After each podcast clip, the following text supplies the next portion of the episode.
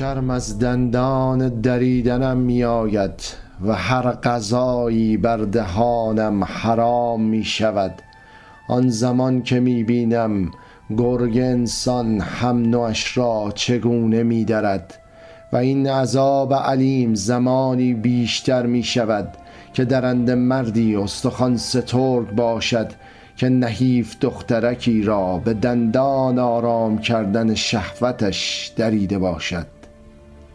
و این همه نامردی ها و نامرادی ها نجوای ذهن یکی مرد است. تنها مرد تنها ترین و شریف ترین که به گوش روح می ریزد نامش محمد است.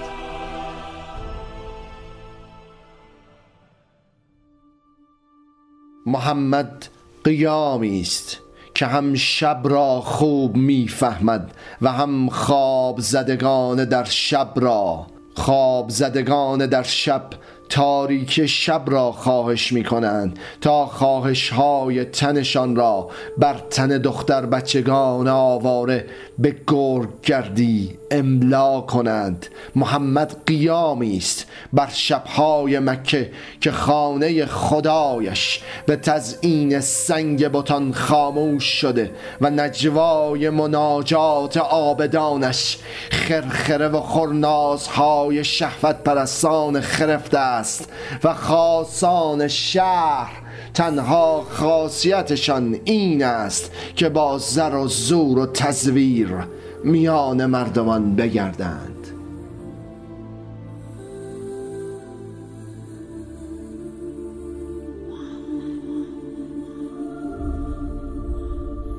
زمزمه سخت و جانکاه بر زبان محمد می نشیند.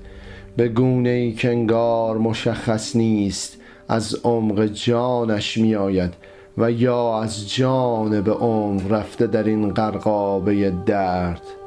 و می گوید خدایی نیست لا اله انسانی هم نیست که تسلیم خدا باشد در شهری که دختر بچه هایش در انتهای درد دریده شدن لال و گنگ و بی تفاوت می شوند و خود را تسلیم درندگان می کنند. خدایی نیست. تسلیم شده خدایی هم.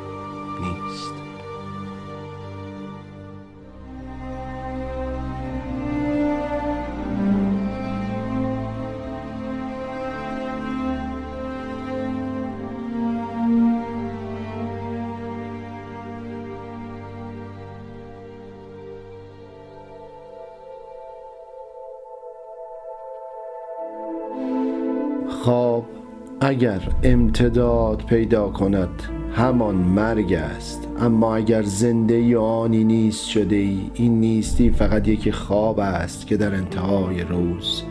و حوصله اینکت سر ریز آمده. تو فقط به خواب رفته ای و چون زنده هستی و هستی در انتهای شب سرریز شده از خواب دوباره برخواهی خواست. حتی اگر دندان خواب بر جگر این نبودن. بفشاری.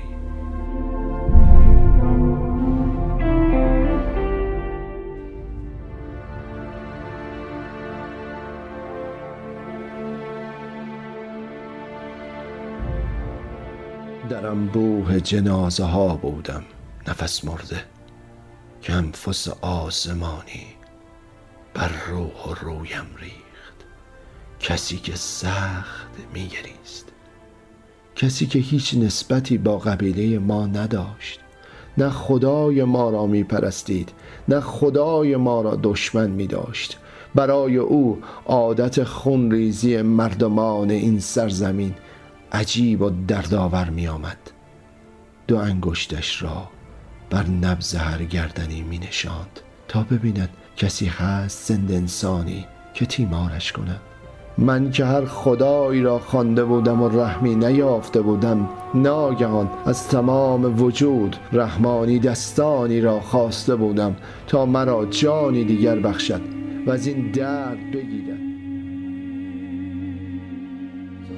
دخترک همچنان که میگریست فریاد می‌زد. ای امین شهر بعضی از این زخها عتیق تر از آنند که با زیتون تو مرهم گیرند.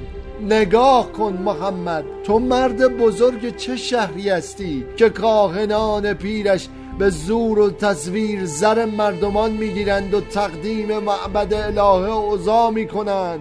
نگاه کن تن این معبد حرمتی بیشتر از تن هزار زخم من دارد. مایی که یا در جنگ زخم می‌خوریم یا که پس از جنگ هایی که کاهنان پیر بر ذهن جوانان برای غارت و حرمتداری از خدایشان برپا می کنند سائلیم و گدا و زندگیمان به تحقیر و توهین در گذر راه ها می گذرد نه یکی بار غذای سیر می‌خوریم نه یکی بار تنپوشی داریم که ما را از زمخریر این سهاری بگیرد. پس کی و کجا قرار است؟ یکی از این هزار هزار هزار خدای برای ما خدای مهر باشد. یکی از این هزار هزار هزار کاهن بخواند نجوای سرود صلحی را بر منبرش تا که در این پایین خونی از ما نریزد. یکی از این هزار هزار هزار مرد دستش مهری باشد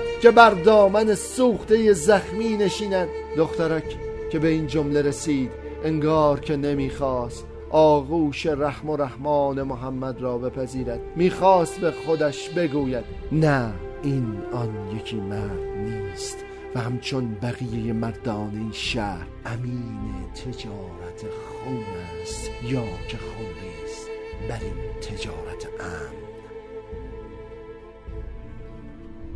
چهارده سال جنگ فجار نفس این شهر را گرفته بود. هر کس به نوعی دامنش تر شده بود از یکی خون عزیزی جوانی که می توانست بر قامت شهر زندزیست زیبایی باشد. هر کجا را می نگریستی فقر فقیری ماتم مرگ و نیستی دهان گرسنه و گرسنگی گدایی دامنگیر ذهن آبران و رهگذران در مهگیر بخور آبدان خدایان نظرت را می گرفت. تلخ است و این تلخاب ترین تلخی هاست که زر فرزندان اشراف زادگان مکه این نشرت های تنپرستانه را هم همه از سکه و سیم های مردم بینوا به دست می آید که به ارادت خدایان پرداخت شده. عطب ابن ولید خوب خورده بود تا بتواند خوب بدرد. حال شانگیر محمد شده بود و اموزاده اموزاده کنان چندش و وجود مشمعز کننده اش را بر بود محمد میریخت. جان فشرد بغز غمان کودک کم بود که حال علت همه زشتی های این شهر دوش به دوشت شود.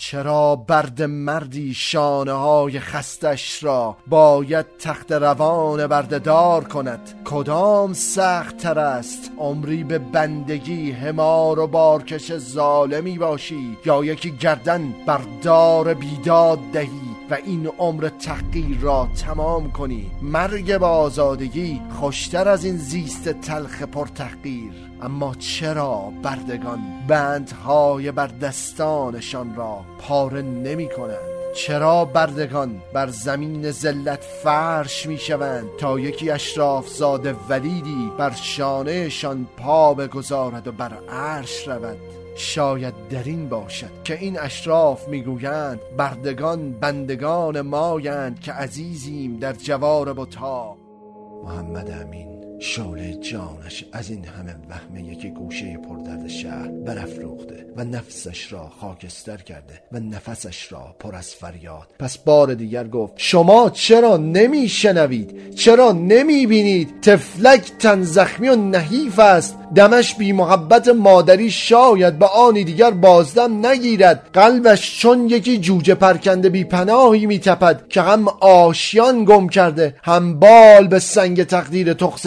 تلخ انداخته. مرد فریادی بلند بر سر محمد کشید که اگر تو داد می‌زنی داد من از تو بلندتر است. اینجا برای این بچه مادری نیست.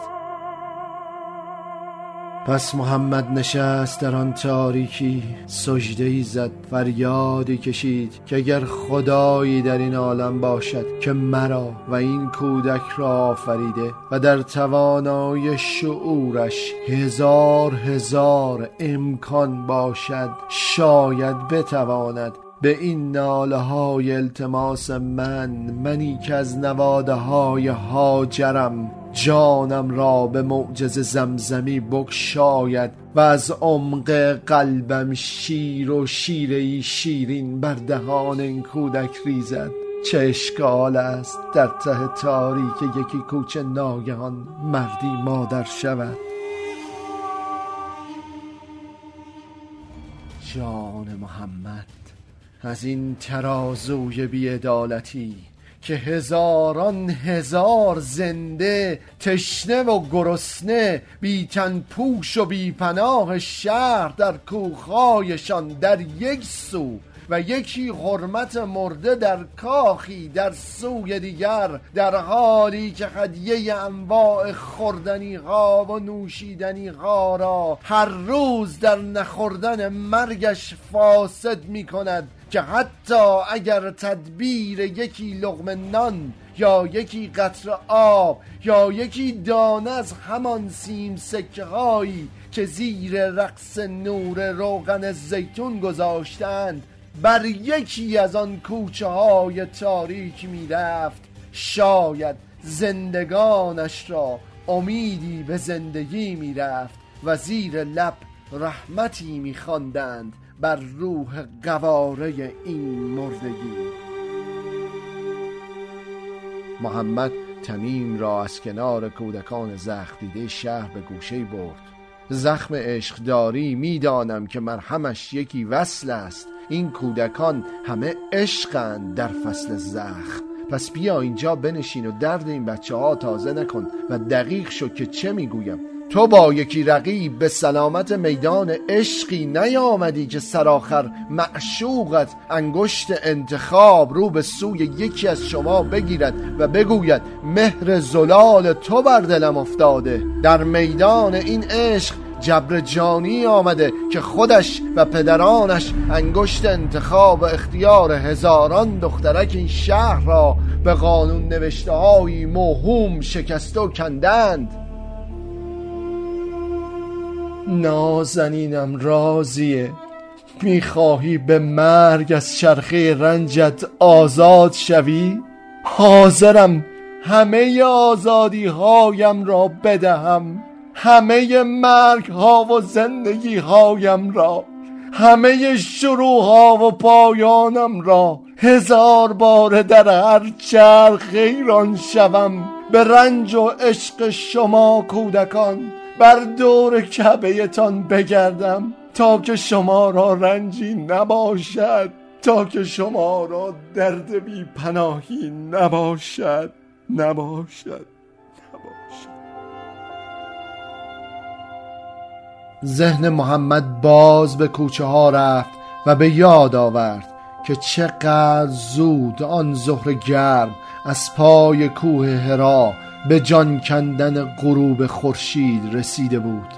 هنوز افق زمین مکه خورشید را به کام خود نکشیده بود که ابو طالب خندان خندان میان کودکان گرسنه نان و آب می‌داد و آنها را به مهر می نواخت همه با هم می خندیدند چه قریب می آمد که در محله کاولی ها همه آن مردان درنده که در آن شب تاریک محمد را دوره کرده بودند دست احترام بر سینه بسته بودند شوکران اخلاق را سر کشیده سقرات واره با یکی کرنش و تکریم تو را می نواختند تا یکی نان مفت از دامن سواب ذهن پیرمرد بگیرند. آن سیصد و اندی روز خشونتشان واقعیت است یا این یکی چند روزی که سواب ابو طالب بر کوچه هایشان جاری شده حقیقت.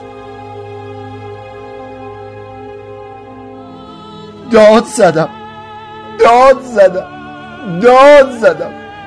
تا بر رویای دردم تو ریختی مرد نامت می‌دانم تو محمد هستی. از نوادگان ابراهیم می‌دانستم تو میایی و زمانی کمی نمانده که جبرئیل امین بر هرای درد این مردم تو را رسالت قیامی بزرگ دهد برای پایان دردها. پس گفت ای پسر عبدالله پاسخم ندادی. پیامبران تا قبل از رسالتشان چه می‌کردند؟ آیا چون لود که می‌گویند دامهایش از عدد ریخهای بیابان بیشتر بوده یا که چون موسا بر کاخ فرعون یا چون سلیمان مسخر کننده قطر و جن آنها به چه کار مشغول بودند؟ قبل از آنکه محمد پاسخی بگوید کودک کور شده به جبر کوچه ها ادامه داد. آنها تنها کاری که می‌کردند محبت و عشق را میان کودکان فراموش شده شهرشان می آوردند پناه بی پناه ها می شدند. یا یکی نینواز کودک کور بر راه افتاده ای را به خانه می آوردند. امشب از چه بگویم؟ از ستارگان بگو. آیا می توان آینده را از روی ستارگان دید؟ و این را علی از محمد پرسید. از روی ستارگان شاید از روی زمین ما نمی‌توانیم چیزی از آن ستاره ها بخوانیم. اما اگر بر روی آن ستاره ها باشیم که همیشه هست هر چیز که بر روی این زمین میگذرد را خواهیم دید. از آن بالا سلسله های پادشاهی به سرعت پراندن مگسی از روی چیزی میگذرند. همه عمرها بسیار حقیر و کوتاه می آید و همه چیز در هم جمع می گردند از غرور و خودپرستی پادشاهان بگیر تا رنج و درد مظلومان مردمان دیروز می‌گویند که این ستاره ها همیشه به همین وضع و به همین شکل در همین نقطه آسمان بودند. آنها گذشتگان ما را دیدند و به حتم آیندگان ما را خواهند دید و شاید از آن بالا از آن ثبات ستاره ها بتوان رد خیال هر چیز را در این پایین گرفت و دید امروز جوانه که دیروزش در یک خاک سیاه بوده حد فردا درختی خواهد شد. فرداها جنگلی جنگلی انبوه یا یکی امروز جوجه برلانه که دیروزش ظریف تخمی شکننده بوده فردا پریدن و پرواز خواهد انگار در این سو اشک پدر بر ایام بینانی و بینوای فرزندانش قطره به قطره فرو میریزد